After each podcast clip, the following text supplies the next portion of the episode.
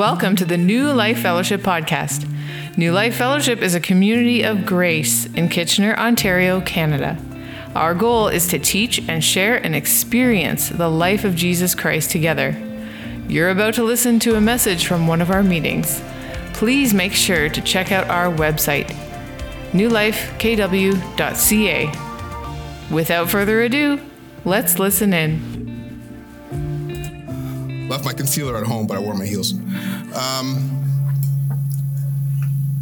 uh, thanks again, worship team. That was awesome. It's really special.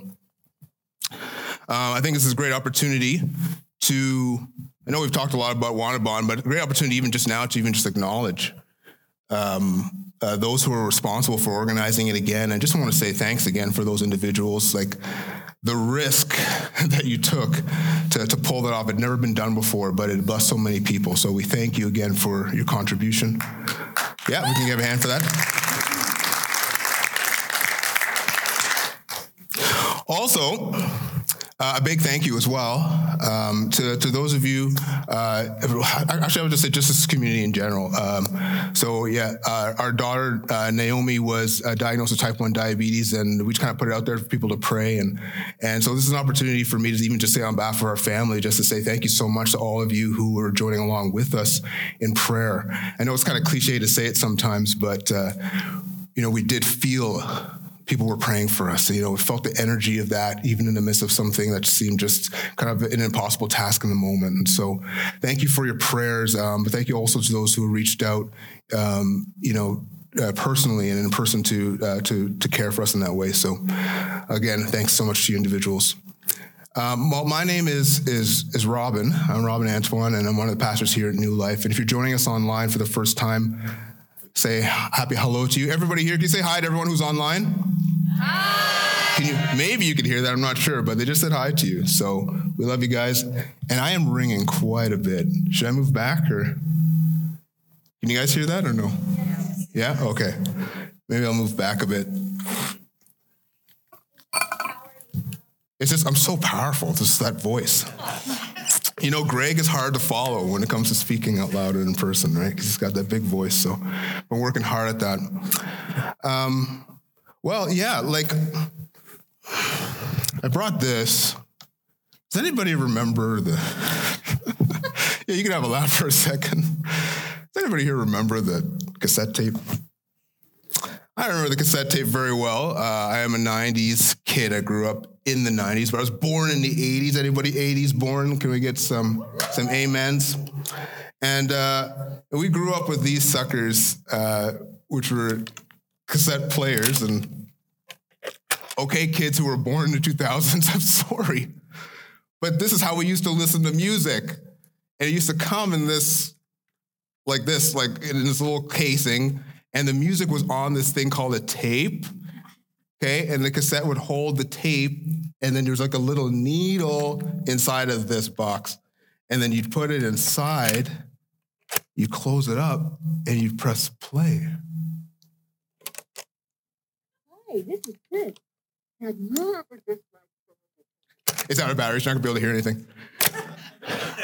but we put this little thing in there and you could listen to music. And I know it's like you guys get music all the time, like on your phones, whenever you want it. And, and I'm so happy for your for your generation. But those of us who grew up with this, we had to slave through this. And if you wanted to listen to something, a song that you wanted to listen to over again, you had to, sorry kids, you may not get this, but you rewind the tape so that you get back to the song you wanted to hear. And sometimes you might even go too far and you'd have to listen through a song you didn't want to listen to. And Please, anybody else here who understands, you understand. You understand. Now, this little thing is really cool because it actually has like a record function too. So like you could record something onto your tape. Now, for those of you who also grew up in the 90s, you should remember that you could listen to the radio and put a tape in your tape deck and hit the record button and you could record whatever was playing on the radio onto your tape deck. And kids, that was called pirating.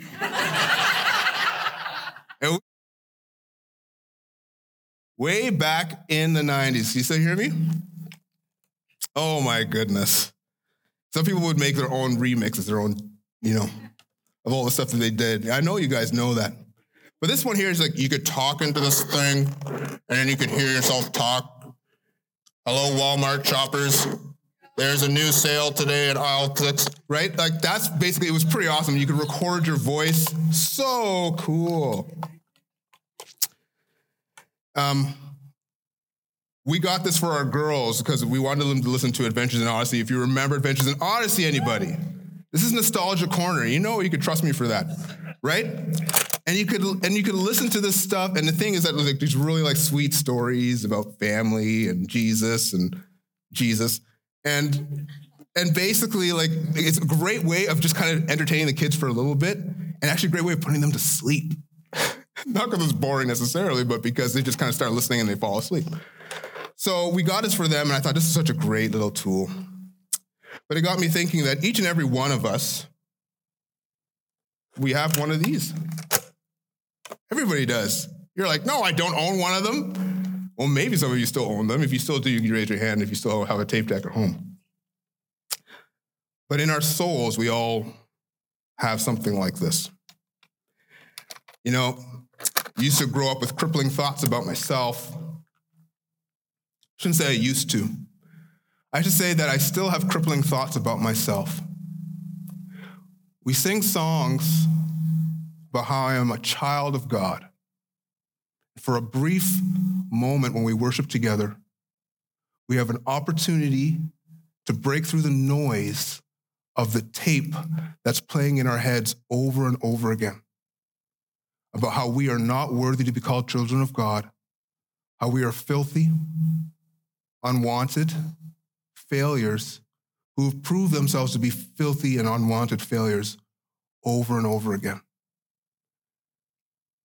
And I want to say that I don't still have that sound in my head, that the songs that I sing on a Sunday morning, I believe them all the time.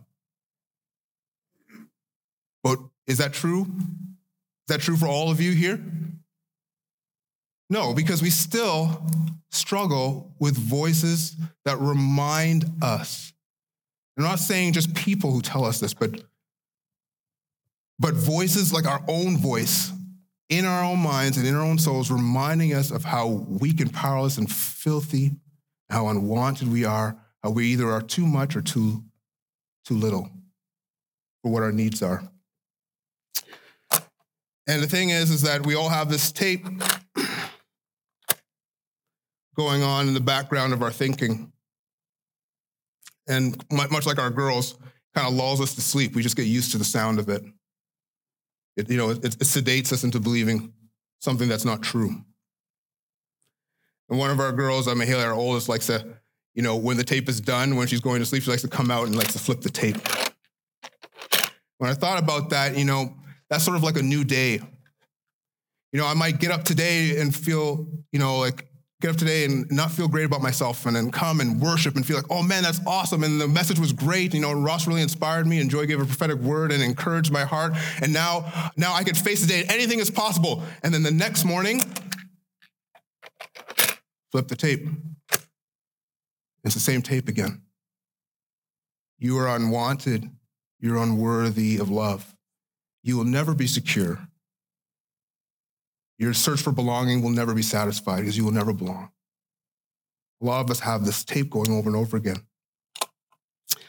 The enemy loves to record new stuff onto that tape for us. Loves to record new things about who we are.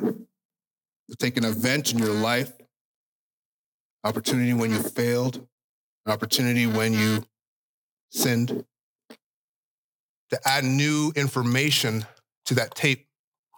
And every time you flip it, it doesn't change, it's the same information. I had an event in my life when I was very young. I must have been about five or six or so. Got really upset. I was under a lot of stress from home. And I got upset at a cousin of mine and pushed him down. And um, I remember my grandmother looked at me and she gave me a look that, without saying anything, if some of you people know this, maybe as parents because you, you've given the look, but even as a child, you know you've received this look of what is wrong with you? You are so bad.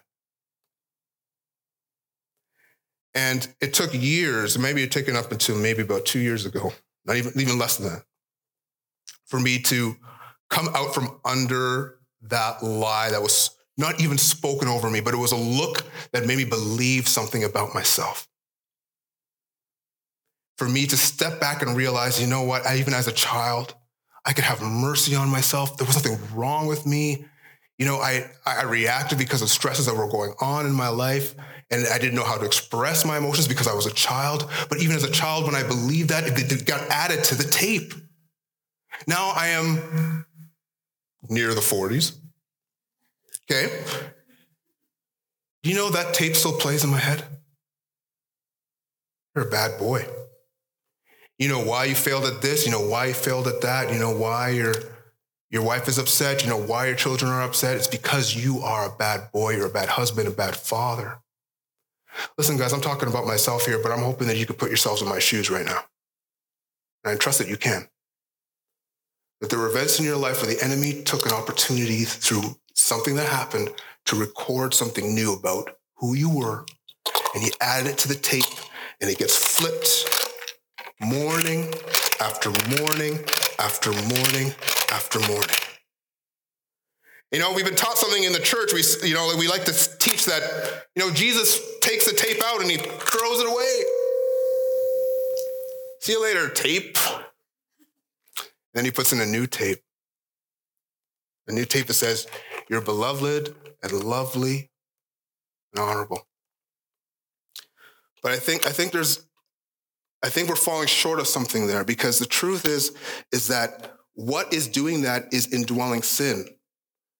What is reminding us of those things is called the flesh. And we've talked about it multiple times here in our congregation.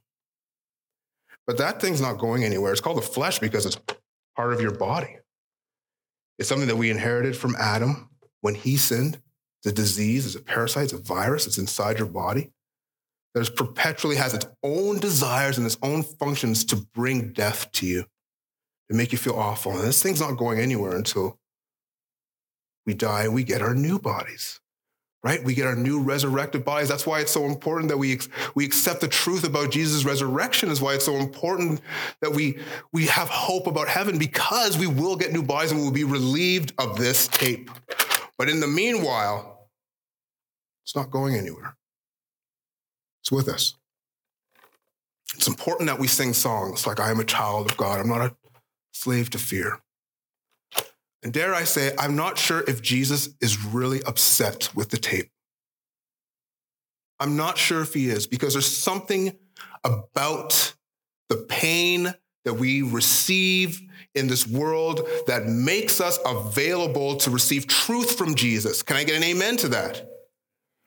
There is, a, there is something so important for us to understand about the sufferings that we experience in this life, the things that come at us, because when we say no to them, when we say, I need this to be resolved so that I can be a good Christian, I need so and so to forgive me so that I can love God, I need this sexual need to be satisfied in my life. Otherwise, I will never be able to really trust God.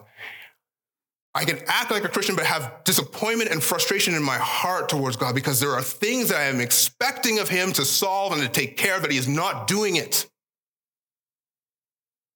And so I come short in my experience of knowing Jesus in His sufferings when I do that. Sometimes, as believers, we have to say yes to the pain. Not necessarily saying we become victims, but we say, there is a purpose to this. There's a purpose to the experience that I had as a child. You know what it did to me? It made me so desperate to be known by God that when I came of the age to understand the love of God and the gospel in full, we heard about the gospel as children. You knew about Jesus. You knew about the crucifixion. Some of you became believers in, in, a, in a church where people told you the truth about who he was, and you learned about him. But was that enough? No, hold on. Was that enough? No, it wasn't enough because you needed to get to know him. And there's something significant about suffering and pain in our lives because it brings us to a place where we realize our dependency on Jesus to drown out the noise of the tape. When we press into him in this way, This is how we become believers. Like this is how we how we grow in grace. Uh, I don't have this up here on the screen, but Philippians 3, verse 10 says this that I may know, this is Paul talking, that I may know him and the power of his resurrection and, and may share in his sufferings, becoming like him in his death. He's, Paul is saying this from prison to the Philippians. I, I share in his sufferings. This is how I come to know him. And, and that is the whole goal. I mean, Jesus came that we might know the Father through him so that we could be one. It's all about knowing him, but sometimes we come short of that because we say no to the pain. We say no to the suffering. We say no to the circumstances that are uncomfortable in our lives. And we say, this is not what I signed up for. I signed up for glory. I signed up for the mansion in heaven. I signed up for easy living. Paul says, no, no, I, I want, I, I get rid of all the good things. Everything I count as loss. Everything in our lives that are good, there are good gifts from our Father, right? Word, the Word of God says that there are gifts from our, from the Father of lights. But if we settle for the good things that we see on earth, then what happens is, is we fall short of the magnitude of blessing that comes from the giver, not just the gift. Can I get an amen to that? We fall short of that because he has more to give us. Today we're going to be talking about passage in the book of Mark where there's a specific contrast.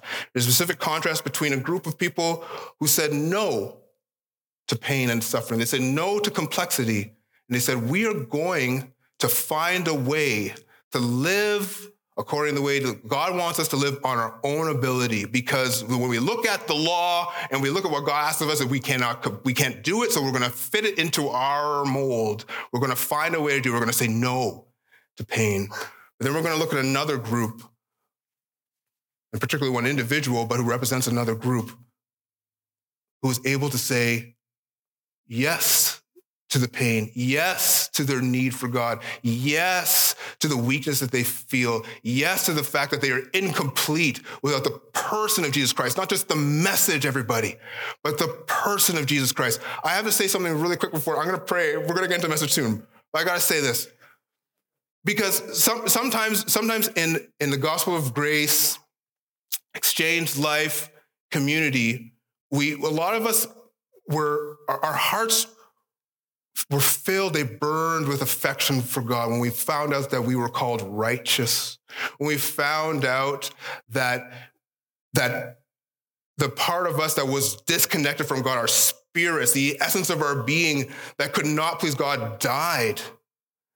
And that it died and was buried with Christ, but then we were raised a new life. And so we now we have a new life a new spirit that is righteous and loved by God and is joined with God's spirit. And we rejoice over that. We rejoice in being children of God and it gives us warm feelings.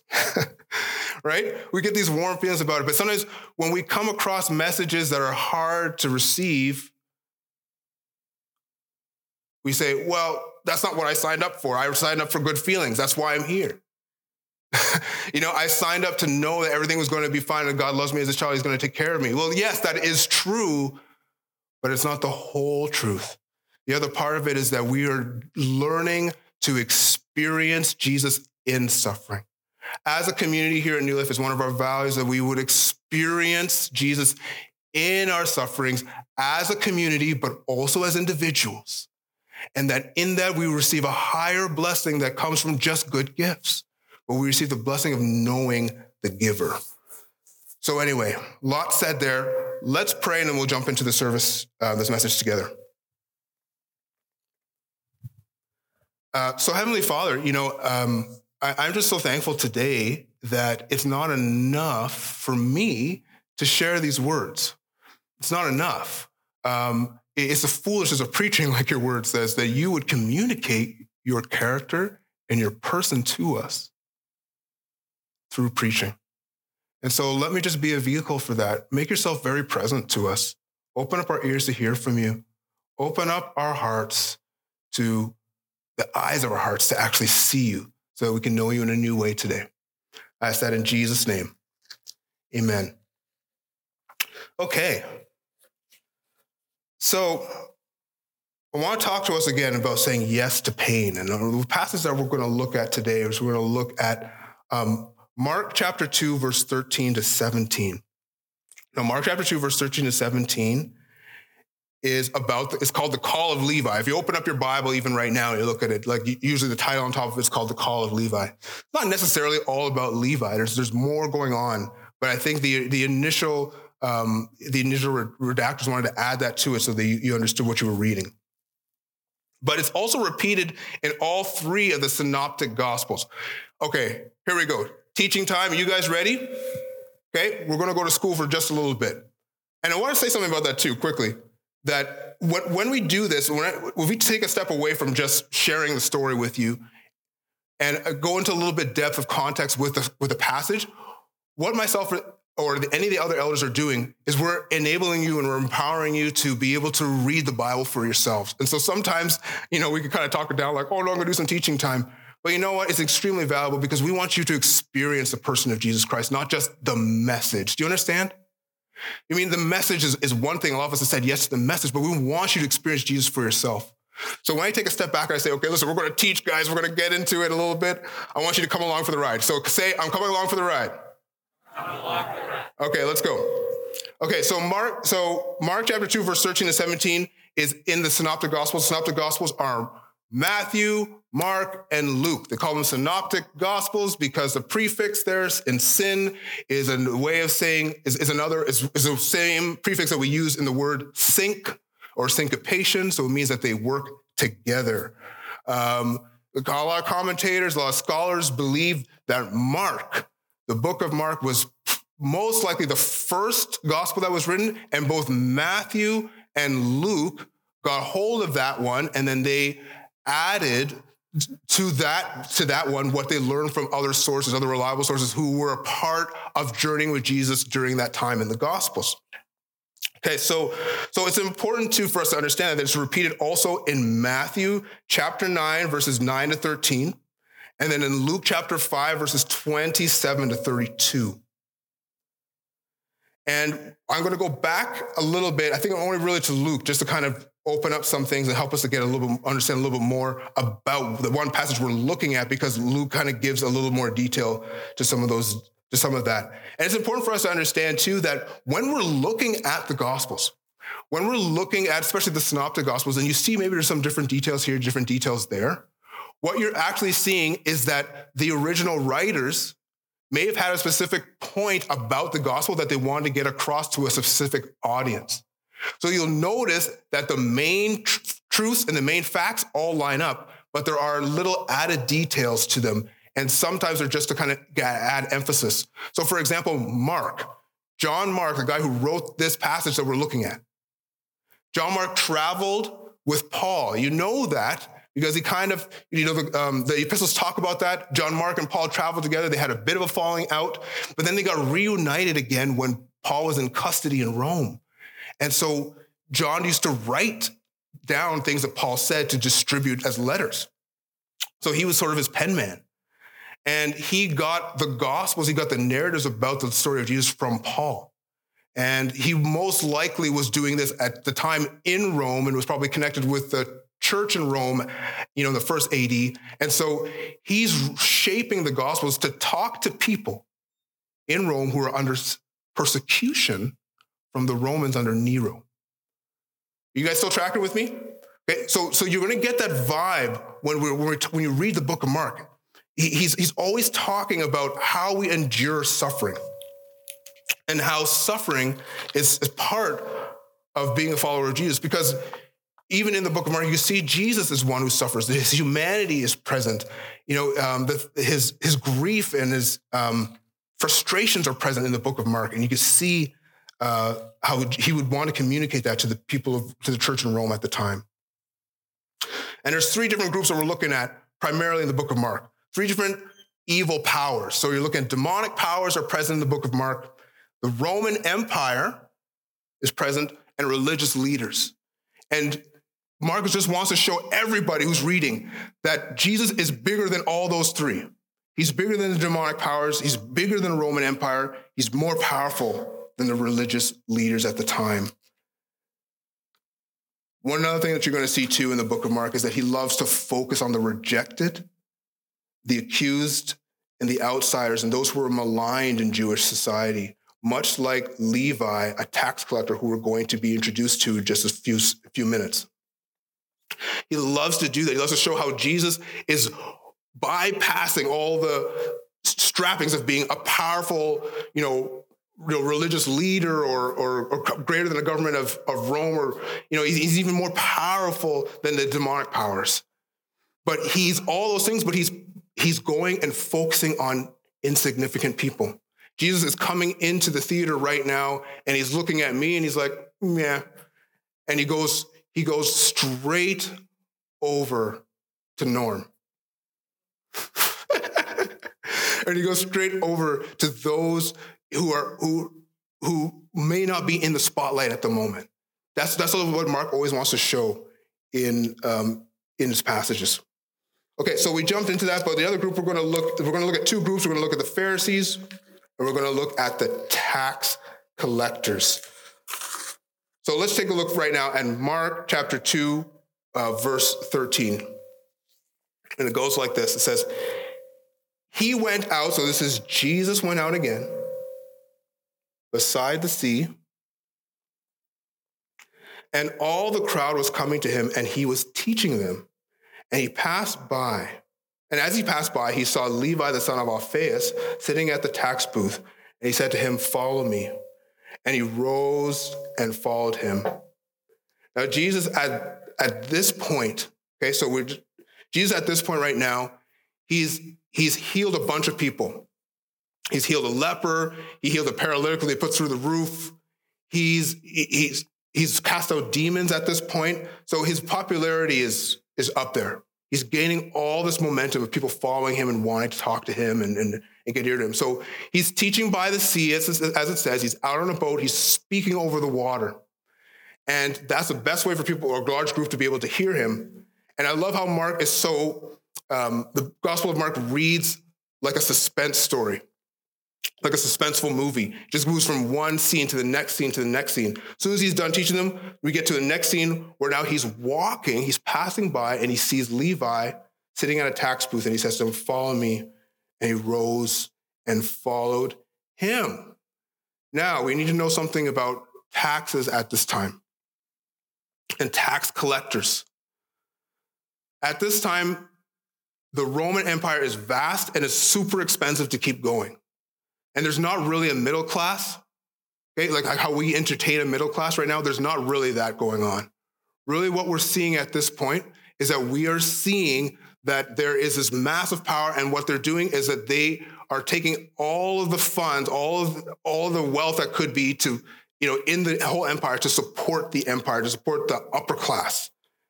And anybody who wants in on that wealth, they have to, you know, you know, get cozy with the folks that are on the top. Now, these tax collectors are not being observed very well about how they handle the tax. And obviously, they're trying to get you know as much finances as they can because the poverty line is very near. The poverty line is is just one step away. So they're doing all they can to keep the finances they can. And so these tax collectors are adding surcharges to the taxes so that they can make a little bit more off of the taxes that are coming in. And the Romans aren't really observing this. They just ask for a certain amount and they're getting it. But then on top of that, people are asking for more. And so the people at the time, the, the, the religious leaders, the Israelites at the time who were under oppression of Rome, they're really upset about this. They want nothing to do with these tax collectors. Some of these tax collectors are being are actually chosen from among the people of Israel. And so, you know, Pharisees, Sadducees, all these groups are looking at them and they're like, you guys are traitors.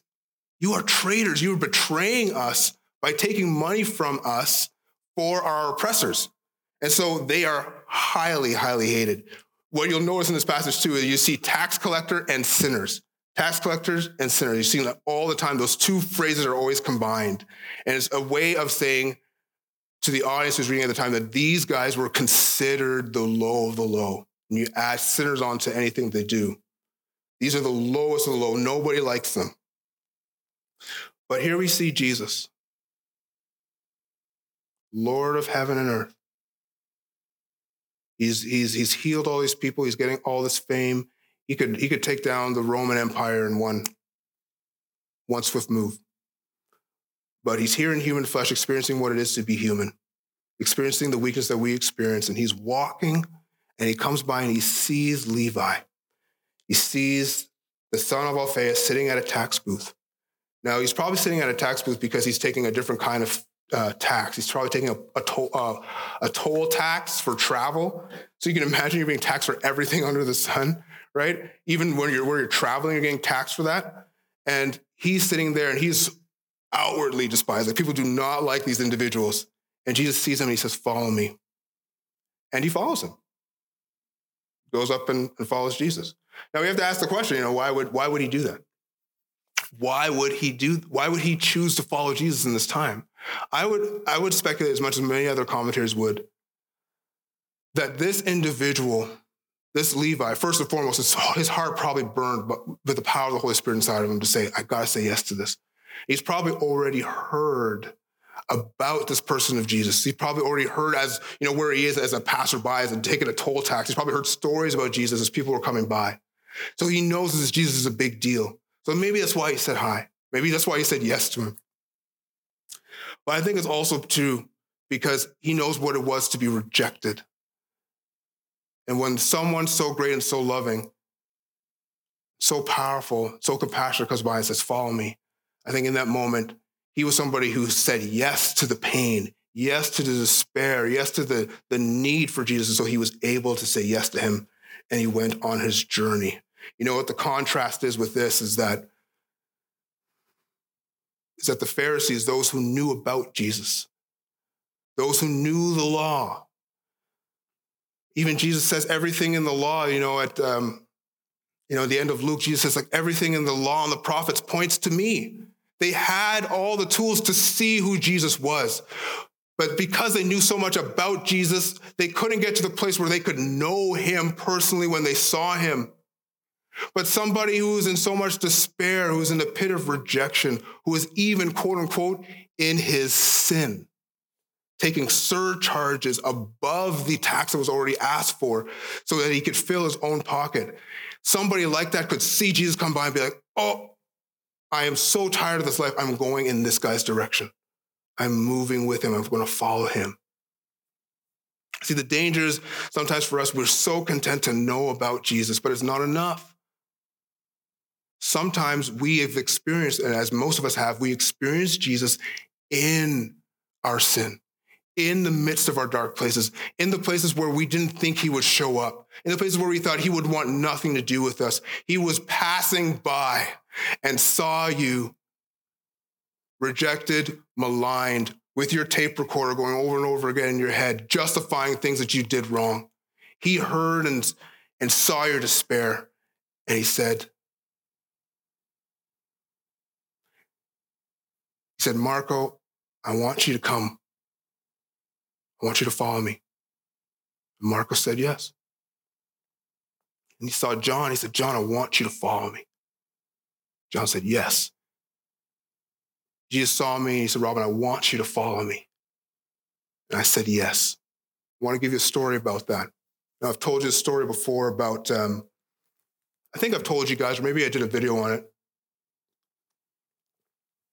about how I was at Bible college, the place where you get to know about Jesus. Um, but but the other part of that story um, was, was, was that when I was there, I actually came encounter it came into um, I came to encounter the gospel of grace, and it was it was actually Pastor Rosser who came to EBC at the time. He was speaking in the chapel. He was sharing about being crucified with Christ.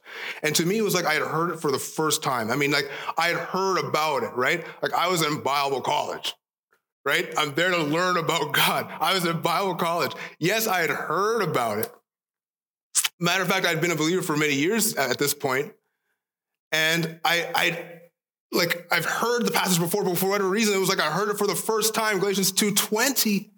I have been crucified with Christ. It's no longer, no longer I who live, but it's Christ who lives in me. And for whatever reason, it was like lightning. It was like, and I was just like, oh my gosh, I get that passage.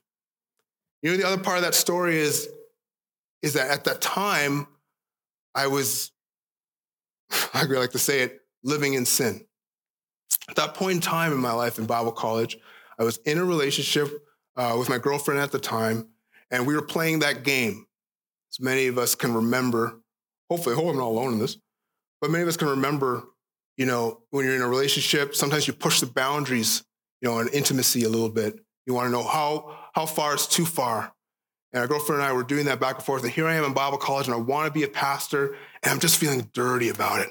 But I'm just saying no to it. I'm saying, no, I can fix this myself. Next time it won't happen. I won't do this. I won't do that. And, you know, this won't happen again. And then it was happening over and over again in our relationship. And I was just feeling so dirty.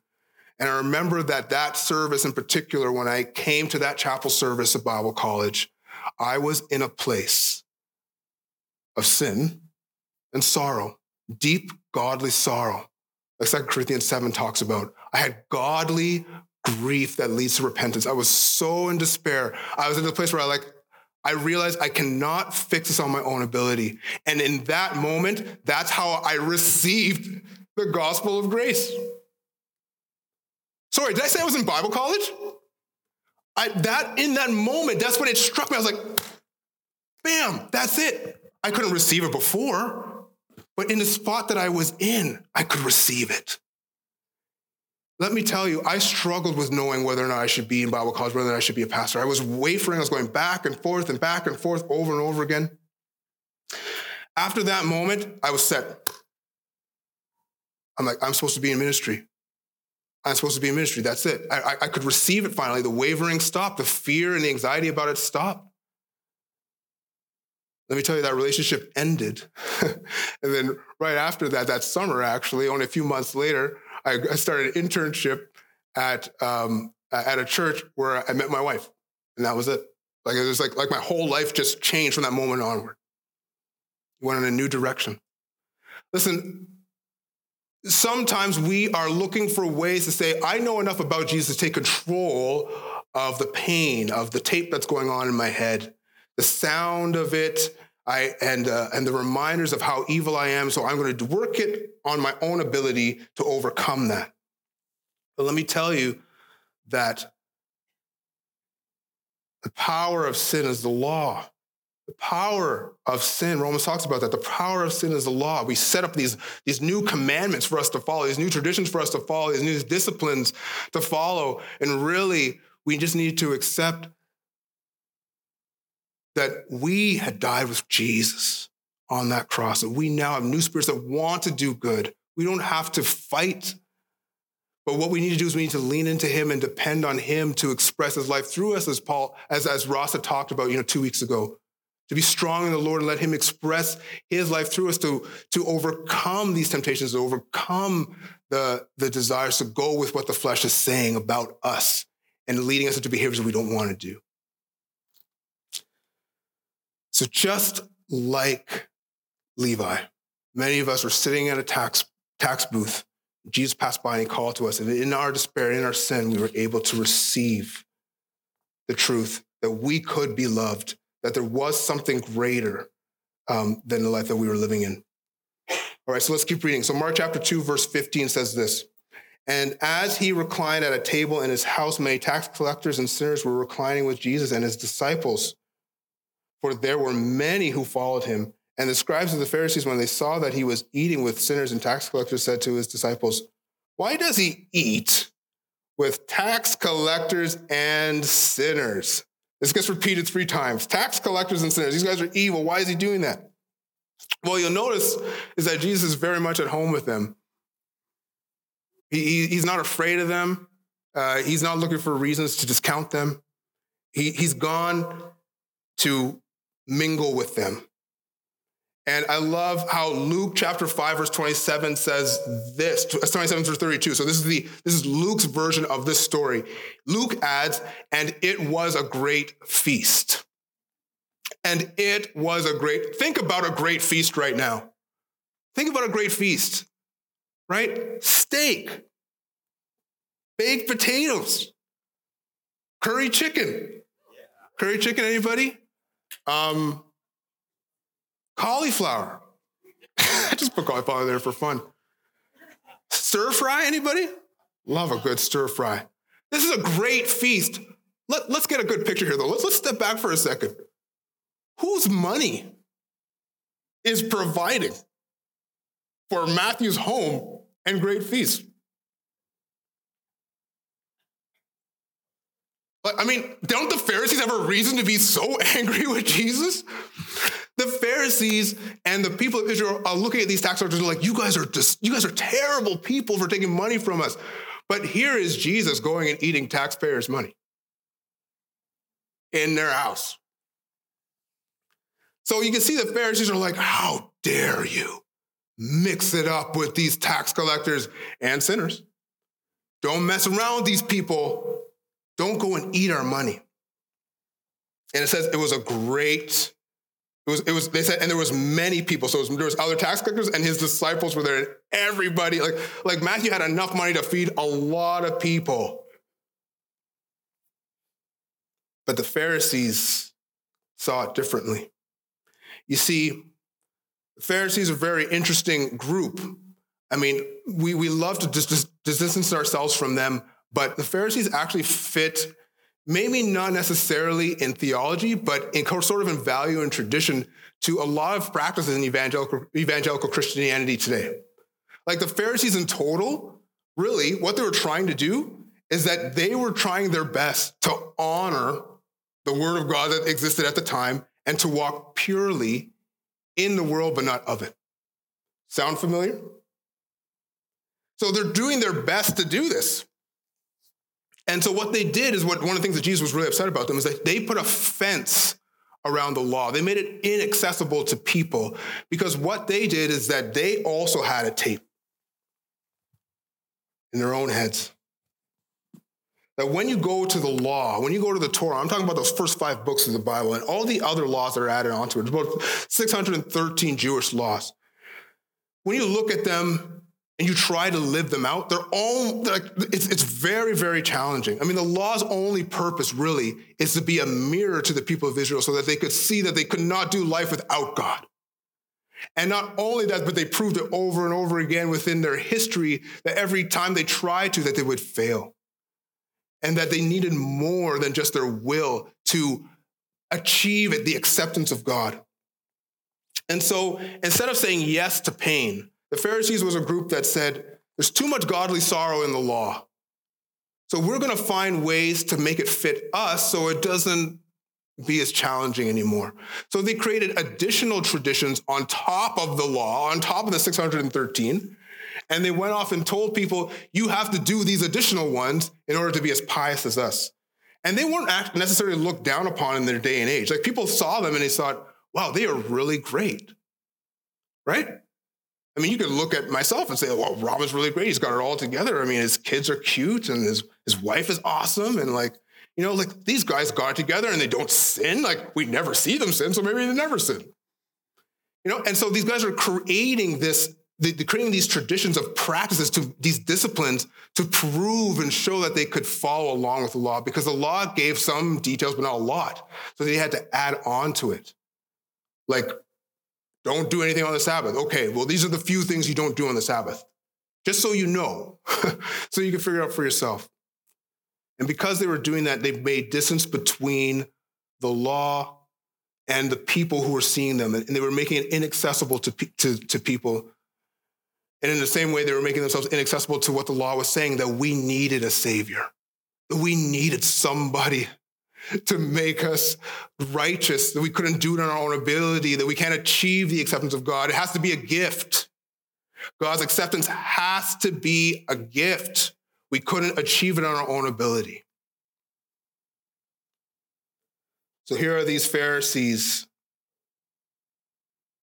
you know, with all their trappings and they're seeing everything that's going on with Rome and everything is happening to the people, and they're doing their best to stay friendly with Rome, but they're coming down hard on anybody you know, who's, who's rubbing shoulders with them. And they're so hypocritical in the midst of this. And unfortunately, at this time, they can see Levi and they can see the tax collectors, but they don't really see them. You see, Jesus actually sees them. He sees what their need is. You see, the conflict is, is that sometimes for us, we can act and we can behave like the Pharisees in this way.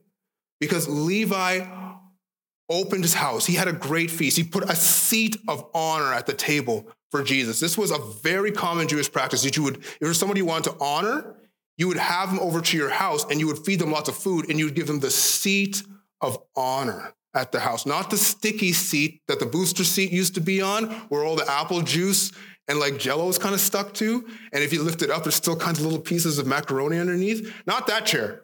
No, like the seat of like the best chair. Like maybe they pull up the La-Z-Boy and they just hand food to you. I don't know.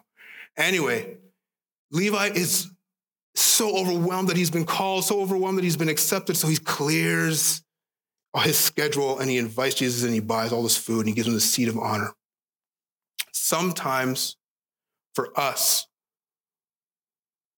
we're going through stuff and we're saying, no, I, you know, I'm going to say, I'm going to say no to accepting uh, the pain. I'm going to find a way to get uh, in and above that. And what we're really doing is that we are sitting down in our own, like, just say the great feast is your soul.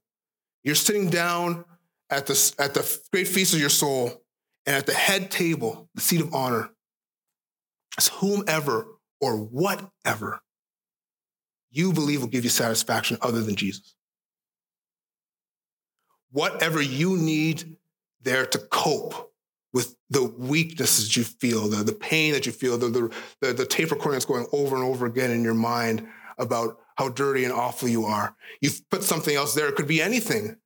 Uh, you, you, could, you could have, I don't know, you have Justin Bieber there, sitting down in that chair and be like, man, Justin Bieber's music is the best. It makes me feel good about myself. And it's like, it's like, you know, and I feel wanted when I listen to it, like, I, whatever, I'm just creating something. But you can put anything in that seed. If you put anything, any good gift that God has given in that seed other than Jesus, then you've come short of the full value of what God wants to give us. And this is Himself. And that is what Levi experienced. Jesus came to sit down in his house, and we're going to see what Jesus says to him, to the Pharisees in response. So, Mark chapter 2, verse 17 says this And when Jesus heard it, okay, so this is Jesus responding to what the Pharisees said. He said, Those who are well have no need of a physician, but those who are sick. And I came not to call the righteous, but sinners. Now, these are very, very strong words. Now, I say strong for a particular reason because the King James Version says this it says, Those who are strong have no need of a physician, but those who are weak.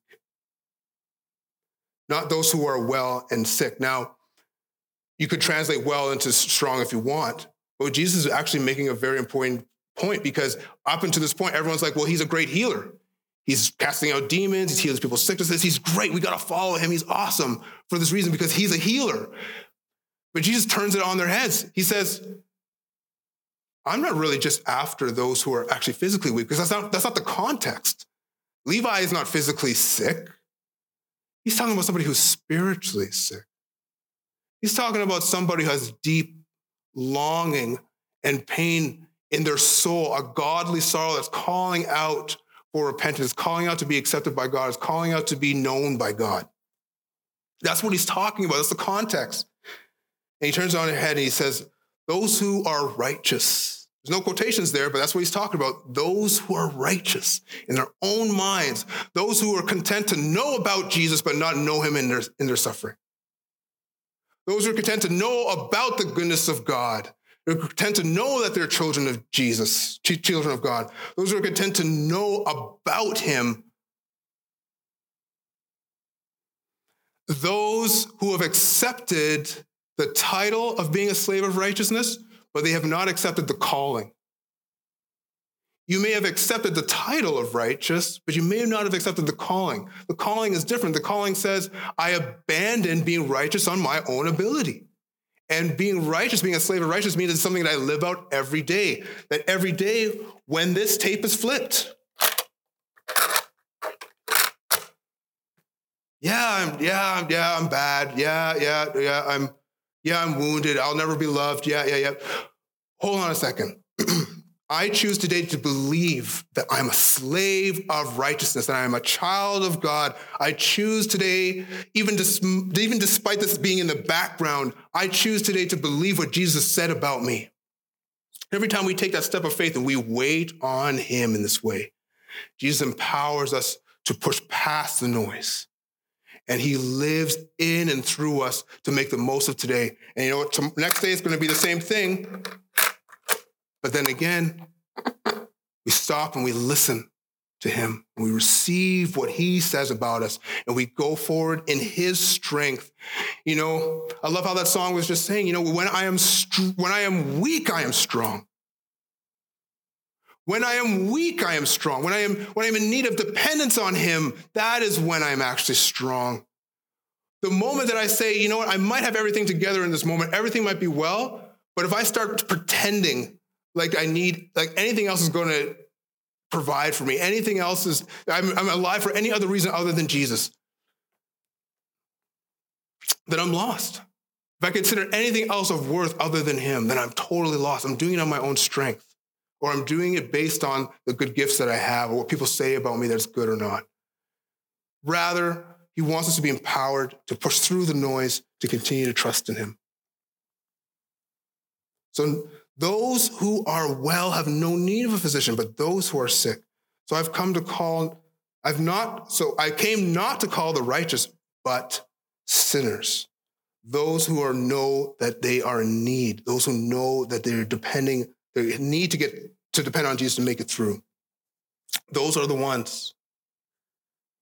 And you see, the thing is, is that Jesus is for us. If anything about this passage, we can see that even in our weaknesses and the things that we're suffering through, even if God has even purposed pain and suffering in our lives, and we need to trust him in the moment, we can understand this that Jesus is for us and he sees us, just like how he's responding to Levi.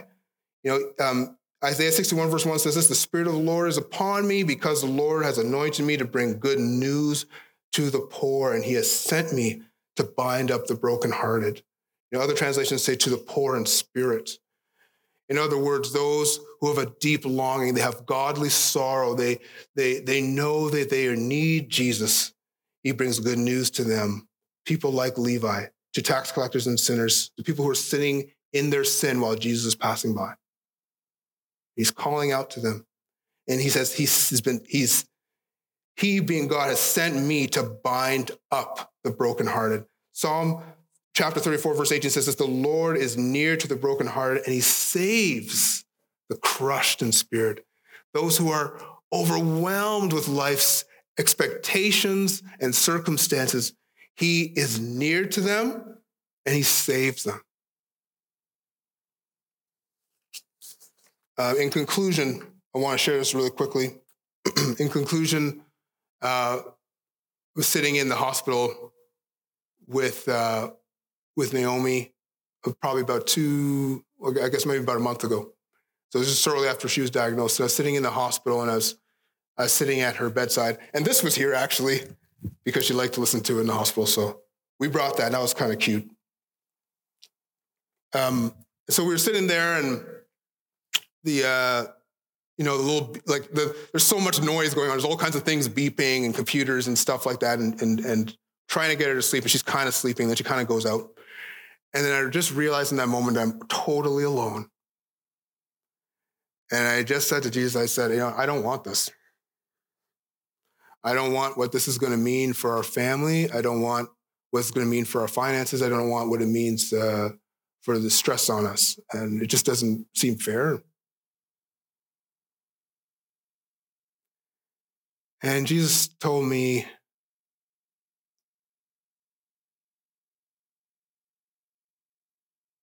I have something for you. I have something for Naomi.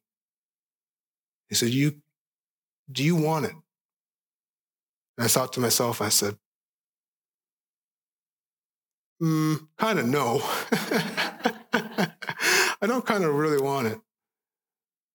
But then I just had this, but then Jesus told me, He's like, But do you want to do this with me? And I said, I don't want to be anywhere where you're not. Whatever you call me to, if this is you, I, then I want it. I don't want to be anywhere where you're not. I just want you. That's a really Christian thing for me to say.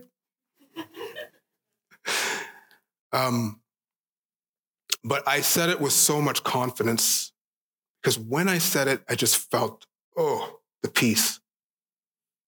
Oh man, the peace I felt in that moment. Uh, so much peace I was like, okay, I can go to sleep now. I couldn't sleep before. I said, I can go to sleep. And it's just a touch of grace in a dark moment is a reminder that he sees the brokenhearted. And I don't say it to say that I'm, I'm more righteous or anything like that. I, I hope, if anything, it prevent, paints a picture for you sometimes of the, the hopelessness that you experience and that you know that we're all in this together. But in those moments, in our when we say yes to the pain, those are the moments where we get to know him. We get to know his presence, we get to know his peace, we get to know his character and his love towards us. And um, oh, I remember this too.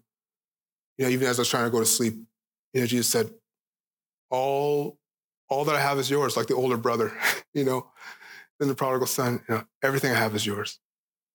You're not going to be lacking anything. All that I have is yours.